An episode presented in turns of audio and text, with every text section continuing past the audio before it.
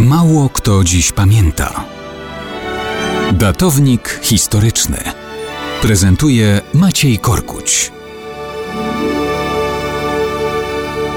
Mało kto dziś pamięta, że 7 listopada 1917 roku rozpoczęła się rewolucja bolszewicka. W PRL-u pamiętać o tym musieli wszyscy ale wśród tych, którzy o tym i dzisiaj pamiętają, wciąż kołacze się właśnie z PRL-u pochodzący i ze Związku Sowieckiego propagandowy obraz szturmu na pałac zimowy w Petersburgu po strzałach z krążownika Aurora. Taką wersję zdarzeń utrwalił przedwojenny film Siergieja Eisensteina Aktiabr, czyli październik. W rzeczywistości prawdą jest tylko to, że rzeczywiście w Pałacu Zimowym urzędował wcześniej rząd Aleksandra Kierieńskiego ale sam Kierieński już wcześniej ten obiekt opuścił, aby szukać wsparcia władzy wśród jednostek frontowych. To co się wydarzyło w dniu owego szturmu, którego w rzeczywistości nie było? Bolszewicy mieli już w gruncie rzeczy opanowane całe miasto. W pałacu zimowym była uzbrojona, choć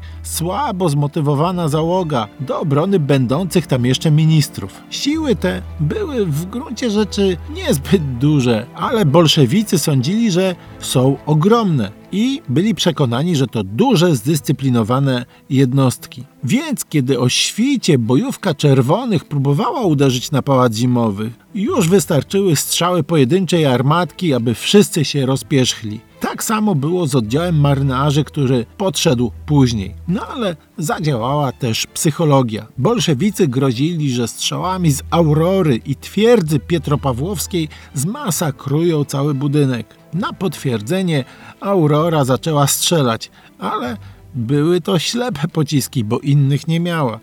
Po jakimś czasie wystrzelono kilkadziesiąt ostrych pocisków z twierdzy Pietropawłowskiej, ale tylko dwa były celne i większych szkód zresztą nie przyniosły. Załoga pałacu czekała na odsiecz z zewnątrz, ale tej wciąż nie było. W gruncie rzeczy więc w atmosferze zgnuśnienia i braku wsparcia zabrakło determinacji do obrony tegoż rządu. W związku z tym czerwony motłoch powoli zbliżał się do budynku i ludzie zaczęli wchodzić kuchennymi drzwiami z boku. Zero szturmu, zero filmowych scen, zero dramatyzmu ale do dzisiaj co roku różne telewizje pokazują batalistyczne sceny z przedwojennego filmu Eisensteina, o którym mówiliśmy, niemal jak zapis z filmowej kroniki frontowej. I tak filmowa propaganda wciąż organizuje masową wyobraźnię do dzisiaj.